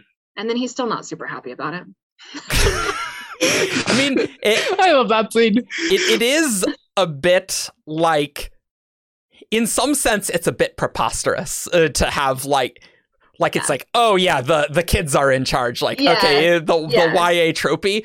I still Mhm. loved it though even though like if you if you look at it from afar like does this really make sense I don't know it's it's it's cool enough that I'm that it makes sense to me I was hoping that the like the sense that these kids are literally the only ones who understand the powers of what's happening makes us have at least a justification for why that's happening. And they're also the only ones that have actually made alliances Right, with uh, yeah. alien species. Like, Yeah. like it makes sense, but it's just like it's like, mm, yeah, Yeah. this is definitely Mm. a YA series. yeah, Yeah. It, it's some things, uh, and I know you haven't listened to our Evershore episode. Uh, I also know that you Nope. rarely listen to any uh, thing like that, so I was very surprised you listened to the Mhm. Sunreach and ReDawn ones. Yeah, I don't engage with reviews because I feel like it's not a healthy thing to do, like obsessing over what's wrong with your book when it's already out and you can't fix it. Yeah. But you guys are so like, even when you say critical things, like you say them and I'm like, yeah, no, that's a thing. Mm-hmm. Yep. it's Like- awesome. Like I think one of the things uh, Alla was saying is like, ah, she Mhm. just doesn't like everyone being paired up, and so that that is a reason why Yeah. with Arturo and Alanik. And I'm Yeah. like, I mean, that makes sense for me in a YA series. Yeah. Like that is typically the thing that happens. I feel like. And I will say that in the future, like I feel like I see a lot of speculation, which speculation is awesome. And before the book is published, everybody's right, right? Um, but a lot of nice way to look speculation about who's going to be paired up with who. But looking to the future, I am looking to, and I, think Darcy agrees with me, pair people up with people who are not in the flight. so it's not like everyone like we have like this flight that is just the set of couples, right? And like Right. Alanik sort of did good that idea. and like rigs outside the flight somewhat but i would like to get farther out Yeah. and so i feel like people have a lot of ships that they're really attached to and it's not that i don't think they would be wonderful but i just i have a, a an, an inability to suspend disbelief so far as to believe that everyone's perfect match was sitting right here in this flight yeah, right, first day of exactly. flight school right like we gotta we gotta branch out a little bit right. point Here, here's a free idea: have a human resonant romance with those rocks. You know, in Cytonic, It's- or it's or, We talk possible, about that in Evershore. or, or uh, a, a human figment romance. Easy, just like yeah, they're definitely not in the flight. Easy peasy. they're definitely not in the flight yet they're not in the flight yet I, I feel like uh, there if if you want some free ideas, just like ridiculous romances, how how would that work? No idea. I have no idea. I feel like I was pushing it with Alter- Arturo and Alanik. Yeah, yeah. I think I think that's part of the why uh, Ian and Ala were just like, yeah, eh, eh. Yeah, which is I get it. Yeah, I liked it. So kind of unrelated to what you were talking about before, but I mean, still Cytoverse. I was wondering how did you approach writing UrDail and the Kitsen cultures and the and so Oh. like the clash between like their cultures and the human ones because that is like one of my favorite parts of uh ReDawn and Evershore. So back in the beginning, when like Brandon and I didn't quite understand each other and our each other's work habits as well as we do now, Brandon was like, "And you can make this culture whatever you want," and I was like, I would really like some parameters, please. Thanks. "Okay, okay." Um, and so I really liked the like Elven connection where he, she's uh, Alanik is described as Elfin. Yeah. Um, and so I sort of ran with that, and I based my original ideas for ReDawn. My original ideas was trees that were planted in sort of like an ocean, and like the roots are down under the water, and they move around on this ocean. Um, and I based that on uh, uh, if anybody's played Elder Scrolls, Valenwood um, is like the wood elf cities, and there there hasn't been I haven't played the, the MMORPG, but in the main games there hasn't been like a main game set there. But the lore is that the trees move around, so their cities travel around, and I always thought that was such a cool idea.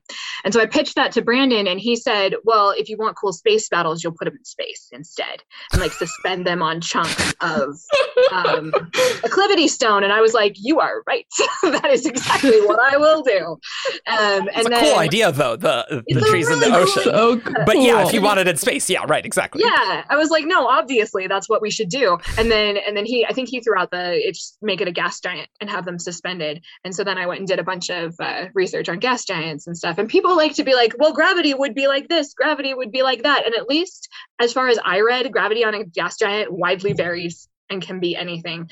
So like yeah, it's a little coincidental that every planet we go to, the gravity is within like this range of human comfort, but it's also fiction and I'm not going to deal with that for entire book. So maybe someday. That's that's a later book. That's a later Yeah. book. Thing. yeah. It could be cool if that was like the concept for the setting is we go someplace and like maybe we lose our ships, but like we have these totally different gravity limitations and we're throwing ourselves all over. That could be awesome. But that's Sure. like a world concept that didn't really fit with the plots that Right. had.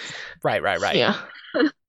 I really like the illustration that Heather, who is uh between Sky and Sea on Discord, did for that. It's amazing. Oh yeah. Fan art is so fun. Oh man, she's great. um riffing off that because ReDawn also has a reference to Tolkien in it.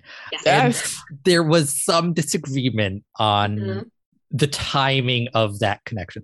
Was Tolkien a cytonic? So in my mind, this is not canon, so it could change because not on the page. In my mind, what happened was not that Tolkien was a cytonic, but that Tolkien knew UrDail cytonics who had Okay. come to Earth.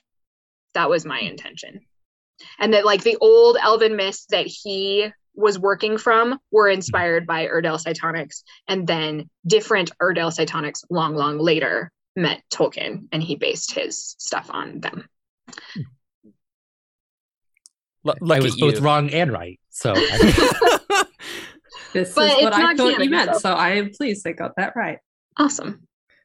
I, I look at you being, oh, it's not on the page, so it's not canon. Like it's not on the page, so it's not canon. Like it might change. Even in the stuff that I Yeah. write, it might change. Um, a lot of times stuff does change because it's like, what do we need it to be to fit this story? Right. And and did we say anything in the past that contradicted that? No. So that's what it is now, right? So these things can change. That's always what I want people to remember about Words of Brandon. Is that uh, these things Oh, can yeah. change, and that's Right, yeah, important. for sure. And a lot of people are like this is canon. It's like, well, eh. Yeah, if it's not on the page, even if Brandon says it, like I feel like the I, I was an English major. The author is dead, right? So like I can tell you what my intention was, but it's no more valid than your interpretation. that's my that's my argument with pronunciation. Like I'll just pronounce it however I want. Yeah, no, I agree. so you've sa- said before, like you like working in other people's worlds. hmm And Brandon has a very large world that he is hesitant to let other people work in. Like he's Mhm. like mentioned the possibility of Isaac writing it. Yeah. But let's say Brandon decides he's going giving you the opportunity to pitch a Cosmere novel. Oh, Oh, What would your pitch be? okay. So I have to preface this. I, I answered this question a couple of times at the con, and I always say because I feel like rumors are going to get around. I am not writing in the Cosmere. I have no. I have not been offered the Cosmere. No one has. There has not even been wind of a suggestion that I would ever write in the Cosmere. So this is not happening. Okay. Mhm. I love Mistborn. Mistborn's my favorite. Uh, Hero of Ages is probably my favorite book of all time. I love that magic system. It's my Mhm. very favorite. And so I would love to write a book in that someday. And I think it would be really awesome to do like a because the Cosmere gets real complicated. And I'm not Mhm. sure that I would want to deal with like later Cosmere things I don't even understand yet are happening things. But I mm-hmm. think it would be really cool. They put out the Mistborn trilogy as a young adult, as young adult books. They but they're not, right? I mean they're not young adult, but they put they mm-hmm. shelved them in young adult, but they're not young adult. I can see with Um, Vin, like I can sort of yeah. see what they're going with, but yeah, it's a I little I feel like it too. was justified to do it. I don't think it was a bad move at all. But they're not like people. I don't want people reading those and thinking that's what YA is. It is not at all like that. Um, there's too many adults in it. The issues are not adolescent enough. Like it's just not YA. Um, I think it would be awesome to do a Mistborn story that is YA. That's sort of that's like early, maybe pre Mistborn, like something that's not quite so tied into like the future of the Cosmere um, and that also could then serve as a bridge for those readers to read that and then jump into the adult Mistborn stuff. I think that would be awesome. That sounds like a great idea. It Classical Scadrial young Alendi. Let's go. YA Alendi. Sounds amazing. But it see the the thing with that is uh there there are so many restrictions in Cosmere things. Yeah, And, yeah, and the co- trying to deal with Cosmere continuity gives me. I, I had a hard time with Cytoverse, you know, like that would be really hard. Brandon has a team though, and they're good at it. But yeah. as I said before, this is not happening. this is just Unless like we a pipe dream. convince Brandon to make it happen. Maybe eventually, long time from Maybe. now, maybe. Who knows? uh Brandon has see the thing is Brandon has so many ideas and He does. he will have more ideas than time to write them. Yeah. Mhm. Well, and when Brandon asked me if I will do something, I say yes. And then I worry about the consequences later. That's how I am. He's like, like when he, he asked me if I would write the Bastille book, and he was like, You can think about it. And I was like, Let me think. Yes. Yes. yes, I will do that. Yes. You got anything else for me? Yes. So Yep, that makes sense. I figure right now my job is to like I proved that I can write a Brandon book. My job is to prove I can write them with Darcy and like make sure that everything is awesome. And then who knows what will happen in the future. That sounds like a good idea. Um, but but but a YA classical Scadrial Alendi thing sounds amazing. just just putting that out there. Uh, though you wouldn't have very many parameters because I don't even think Brandon knows the details of the world building at yeah, that, no, I would stage. probably be on the side of trying to pull ideas out of his brain because I don't want to come up with my own. yeah, right. Exactly. So, yeah. Cool. Well, Janci, this has been an absolute pleasure to have you on. Uh, it Yeah. was uh, a pleasure to chat. I thought it w- was lovely, and it was lovely reading uh, these Yay. novellas, really novels, but you know, uh, they were lovely, and I will strongly recommend anyone who hasn't read them to pick up the collection in April.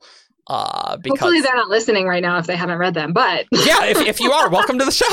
but uh, welcome to all the spoilers. yeah, yeah, but you know, some people, sometimes me, likes all the spoilers. So you know, hey, Yeah.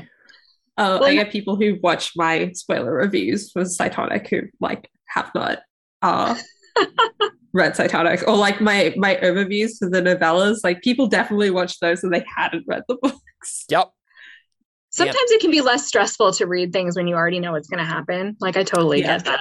When I watched Angel, the Joss Whedon show, Mhm. I, I got partway into it and I was like, I just need to know who lives and who dies. I went up and looked up everything, and then I enjoyed it much more. Yeah. Well, it's like I had a similar thing with uh, the the new She-Ra cartoon where like I Mm. didn't watch it. I saw a spoiler of a couple that gets together at the end. I'm like, oh, that's interesting. I want to see that now. yeah, yeah. And I watched Sometimes all of it. I did that. with Spoilers Python. are strange. I, I guess that's kind of the thing with Cytonic hooking into Evershore. It's like, oh, I, I want to know the answers to this, and I better get the Yeah. answers to this. And one thing that was funny about the end of the end of um, Evershore was the betas had all almost all of them had read Cytonic. And so like they knew this thing and I don't know if it was because of like the length of time between the Cytonic beta and the Evershore beta, but like almost all of them were like I'm so surprised it moved. And I was like to, are you though? Okay. to be fair, there's a lot in the Cytonic epilogue, and admittedly, I totally glossed over it. I was more missed it. concerned about Jorgen in charge and where's Cobb. Yeah, yeah. People miss people miss that moment or they forget about it and then they're like, "Oh." And like some people even knew and remembered that and then they just forgot about it while they were reading. We're like, "Oh yeah, I knew that was a thing." Which I thought was awesome. It's like a bonus surprise I didn't think I was getting. Bonus. Nice.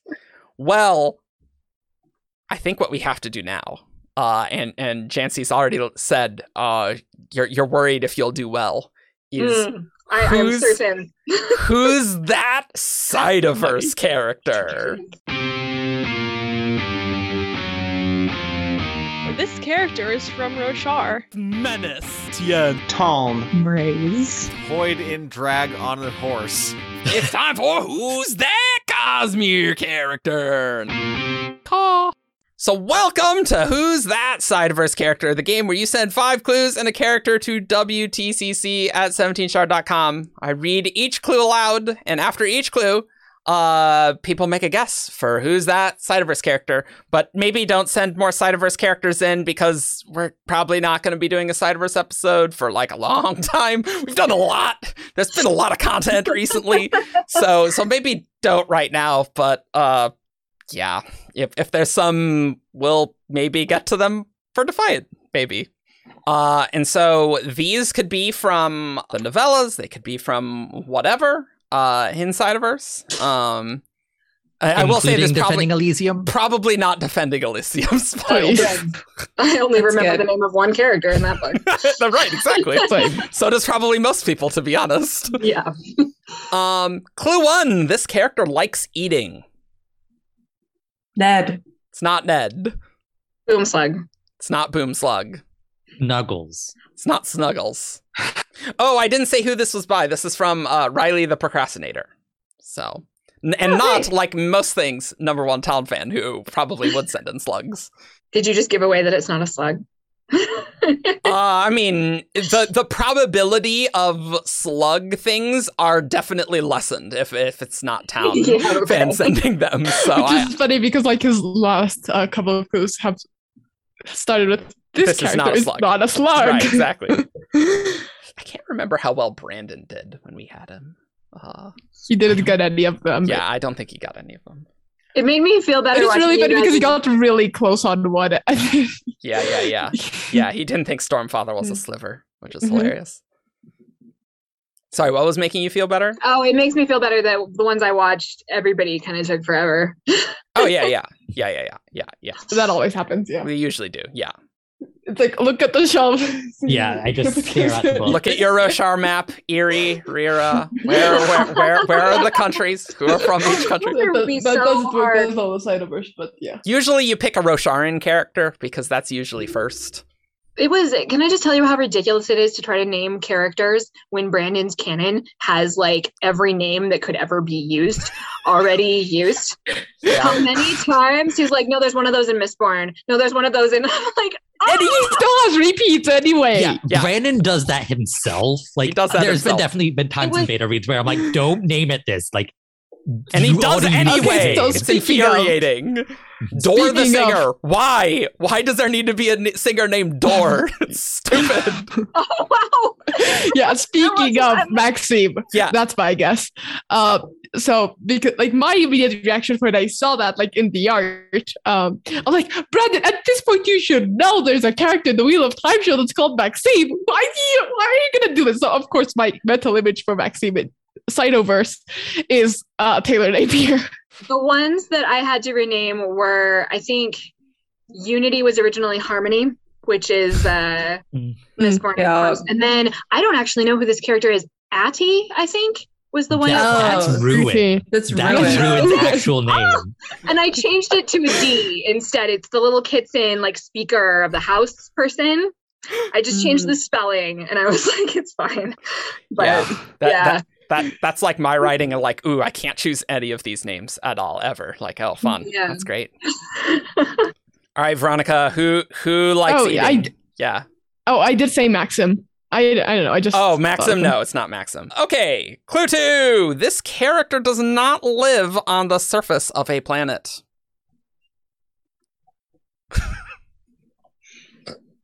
Most of the characters don't live on the surface of the planet. Well, Welcome to WTCC. what does it mean to be on the surface of a planet? What what does it mean to be from a place? Although it does say live on, so not where yeah, they're from. because they're all on the platform or trees and stuff. I'm gonna say Galaif, Alanik's brother. No, it's not them. Becca Nightshade. It's not Becca Nightshade. I'm gonna say Peg because I do not think fragments count as the surface of a planet. You don't think fra- Oh, sh- yeah. Yeah, no, I would agree. Fragments are not a surface of a planet. It's not Peg though. Uh, Morriumur. It's not Morriumur. All right. Clue 3. This character has a white purple color scheme. Is it Alanik? It's not Alanik. Rennekin? It's not Renikin. Was it Rinnekin's daughter? That's it's not all. not daughter. Don't No, remember that's her like, name. yeah. It was Einen. I, I know because we did it on the last episode. Mhm. Okay. That's exactly why I was Yep. thinking. And I, ju- I literally just edited it all yesterday. So likes to eat, lives doesn't live on the surface of the I forget about likes to eat. Oh my god. and is Me too. white and purple. Yes. Correct. White and purple color scheme. Yes. Kuna? It's not Kuna. Clue 4. This character does not have good eyesight. Is it Jason Wright? it's not Jason Wright.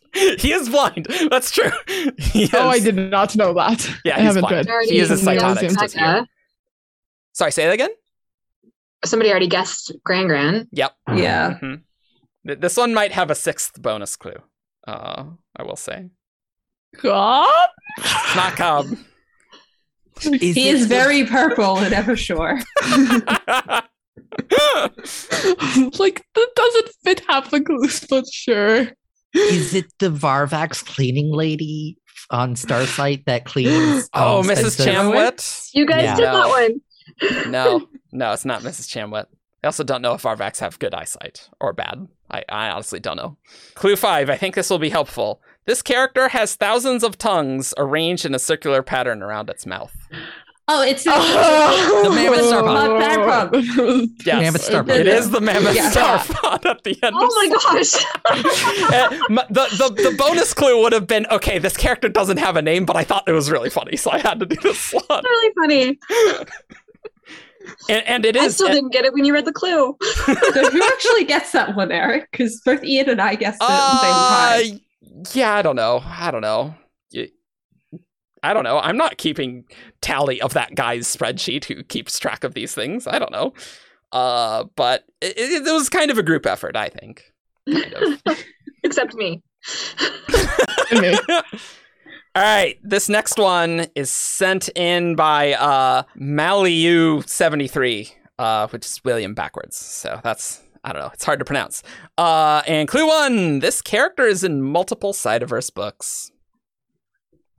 And and I I would say that the novellas would be considered books in this situation, just just to be clear. What is a book? Yeah. Jason Wright. Not Jason Wright. FM. It's not FM. Cobb. It's not Cobb. Yeah, like Yeah, with clue sure, one, right. you you have no idea who to choose. Oh, that's a good one. Uh, it's not Joshua White. Clue two: this character flies ships. Very helpful, I know. Yeah, it's like T-Stall. It's not T-Stall. Yeah. Can, The do we even clue have enough just for like- T-Stall clues? yeah, throwing dart um, darts at a dartboard. Yeah, pretty Yeah. much. But it's so funny, like when we do get it on the Yes, first clue, that's where it's like, oh my god, the Wheel of Time stream. yeah, we nailed it. Ow. Okay. Um, Sadie. It's not Sadie. Zine Nightshade. Oh, it's not Z Nightshade. I would argue he hasn't been in any. I guess he was in Skyward. Yeah, Oh yeah, that's that's a good point. yeah, he wasn't in multiple. Yeah, he died I off forgot screen. about that clue. To be honest, Uh, Alanik. It's not Alanik. Uh, clue three. This character has lost someone close to them. I know. Again, very helpful. Jorgen. It's not Jorgen. FM. It's not FM. I I guessed FM before. Oh, Oh, yeah. I guess you can have another Uh, guess. That's fine. I want to Um, guess Ironsides, but I don't think she's been in any No, she hasn't. novella, anything except the first one. No. Should write a novella about her. Um, Enjoying her retirement, s- uh, eating algae strips. So, you called algae strips. Easy. Nice. Was Spence's mom in multiple books? I don't feel like she was. She's just in Skyward. Yeah. I think that's true. Yes. Spensa doesn't think about her mom very. Kimmalyn? It's not Kimmalyn. Since Mbot. Ooh, it's not Mbot though. um, But I like Kauri. Ooh, it is Ooh. Kauri. Oh, good. that was gonna be my next guess. Oh yeah, the the last good. the last two clues were this character is female, and clue five was this character is a Kitsen. So Just because we know Hesho is still alive doesn't mean like she still thinks she lost somebody. Yeah. She's still grieved. yeah, Mhm. yeah, yeah, yeah. All right, and this last one is sent from uh, Mia uh, on Discord, and Ooh. again, we're going to start with an extremely helpful clue. This character flew with Spensa, which I know, I know is very helpful. I know. That really narrows down the playing field. Yeah, to, to like most of the cast. Vapor. It's not oh, Vapor. Oh, that's what I was gonna guess. Oh, Rig, because he did get to fly for a while. oh that's true. It's not Rig. That that's saying flew past tense very literally. Don't don't take the tense too literally. Kimmalyn. It's not Kimmalyn. Hesho. It is Hesho! Yay! You got it! Hey! Granted, I know it's uh, clue one and it's completely coincidental, but hey, you did it! You got them. Yay! You officially did better than Brandon. Well, I mean, that was in Cosmere, admittedly, so it it is a bit easier in Cytoverse rather than uh, Cosmere. But the other clues were this character fought in detritus. Uh, this character is not Cytonic. Uh, clue four is this character was thought to be dead, and clue five, which uh, I don't know about this last clue, but it, this character is a bad pilot, which you should probably put was past tense because he was very good in Cytonic. That was the whole point, right? Nice. Well, you got it, Janci. Good Yay. job. I know my characters' names. Yeah. Not that I've never written him. you could. You could write a Hesho novella. Maybe What's he up Yes. to? we'll see what Um, happens to him in Defiant. Yeah, I mean, that's that's true. I, I am kind of expecting multiple characters to actually die because you know it's the end of the series. It's time for the plot armor Yeah. to come off, right? Yeah. You know. Uh, so uh, that's what I'm expecting. But. Eric, there's more books to go, so clearly we got to keep the plot armor on. Uh, just kill the ones who've already had the character arc. It's Come the here, end Jorgen. of Spence's story. Like we don't know why it's the end of her story. That's true. That that we that's a could good. just fulfill and finish all of those resurrections that Brandon's done inside of us so far and actually kill the characters off this time. yeah, so I expect there to be some deaths.